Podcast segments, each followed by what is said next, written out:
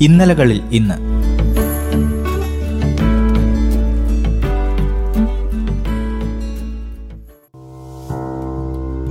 ഇന്ന് മാർച്ച് ഇരുപത്തിയൊൻപത്. ഇന്നലകൾ ഈ ദിവസത്തെ ഇങ്ങനെ അടയാളപ്പെടുത്തുന്നു. ഒന്നാം സ്വാതന്ത്ര്യ സമരം എന്ന് പരക്കെ അറിയപ്പെടുന്ന ആയിരത്തി എണ്ണൂറ്റി അൻപത്തിയേഴിലെ ഇന്ത്യൻ ലഹള പൊട്ടിപ്പുറപ്പെടാനുണ്ടായ ഏറ്റവും അടുത്ത കാരണമായി കണക്കാക്കപ്പെടുന്ന സംഭവം നടന്നത് മാർച്ച് ഇരുപത്തിയൊൻപതിനാണ്. അന്നാണ് മംഗൽ പാണ്ഡെ തന്റെ മേലധികാരിക്ക് നേരെ നിറയൊഴിച്ചത്. കൽക്കട്ടയ്ക്കടുത്തുള്ള ഖരഗ്പൂർ സൈനിക താവളത്തിൽ വെച്ചായിരുന്നു അത്. ഈസ്റ്റ് ഇന്ത്യ കമ്പനിയുടെ മുപ്പത്തിനാലാം റെജിമെന്റിൽ ഉൾപ്പെട്ട ശിപായിയായിരുന്നു മംഗൽ പാണ്ഡെ. തന്റെ മേധാവിയും മുപ്പത്തിനാലാം റെജിമെന്റിന്റെ ഓഫീസറുമായ ലഫ്റ്റനന്റ് ബോഗിനെതിരെയാണ് പാണ്ഡെ വെടിയുതിർത്തത്. എന്നാൽ മംഗൽ പാണ്ഡെക്ക് ലക്ഷ്യം കണ്ടെത്താനായില്ല. തിരികെ വെടിവെച്ച ബോഗിന്റെ ലക്ഷ്യവും പാഴായി. എന്നാൽ ബോഗിന്റെ കുതിരയ്ക്ക് വെടിയേറ്റിരുന്നു. താഴെ വീണ ബോഗിനെ മംഗൾ തന്റെ വാളുകൊണ്ട് പരിക്കേൽപ്പിക്കാൻ ശ്രമിച്ചു.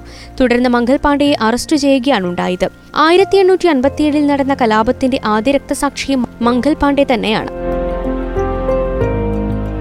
ടെറാക്കോട്ട സൈന്യം എന്നറിയപ്പെടുന്ന കളിമൺ യോദ്ധാക്കളെ കണ്ടെത്തിയത് ആയിരത്തി തൊള്ളായിരത്തി എഴുപത്തിനാല് മാർച്ച് ഇരുപത്തിയൊൻപതിനായിരുന്നു.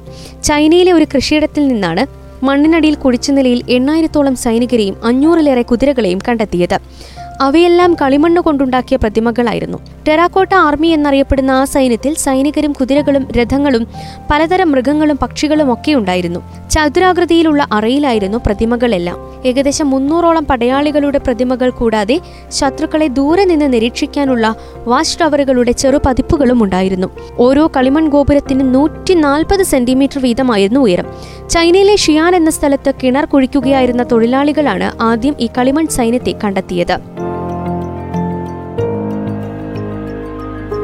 എൻ ടി ആർ എന്ന ചുരുക്കപ്പേരിൽ പ്രശസ്തനായ നടനും സംവിധായകനുമായിരുന്ന മന്ദമുരി തരക രാമറാവു തെലുങ്കുദേശം പാർട്ടി രൂപീകരിച്ചത് ആയിരത്തി തൊള്ളായിരത്തി എൺപത്തിരണ്ട് മാർച്ച് ഇരുപത്തിയൊൻപതിനാണ്.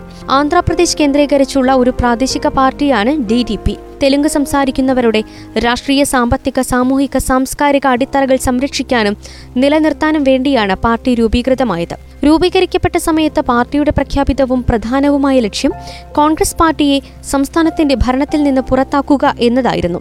ആയിരത്തി തൊള്ളായിരത്തി അൻപത്തിയാറിൽ ആന്ധ്രാപ്രദേശ് നിലവിൽ വന്ന സമയം മുതൽ കോൺഗ്രസ് പാർട്ടിയായിരുന്നു സംസ്ഥാനം ഭരിച്ചിരുന്നത്.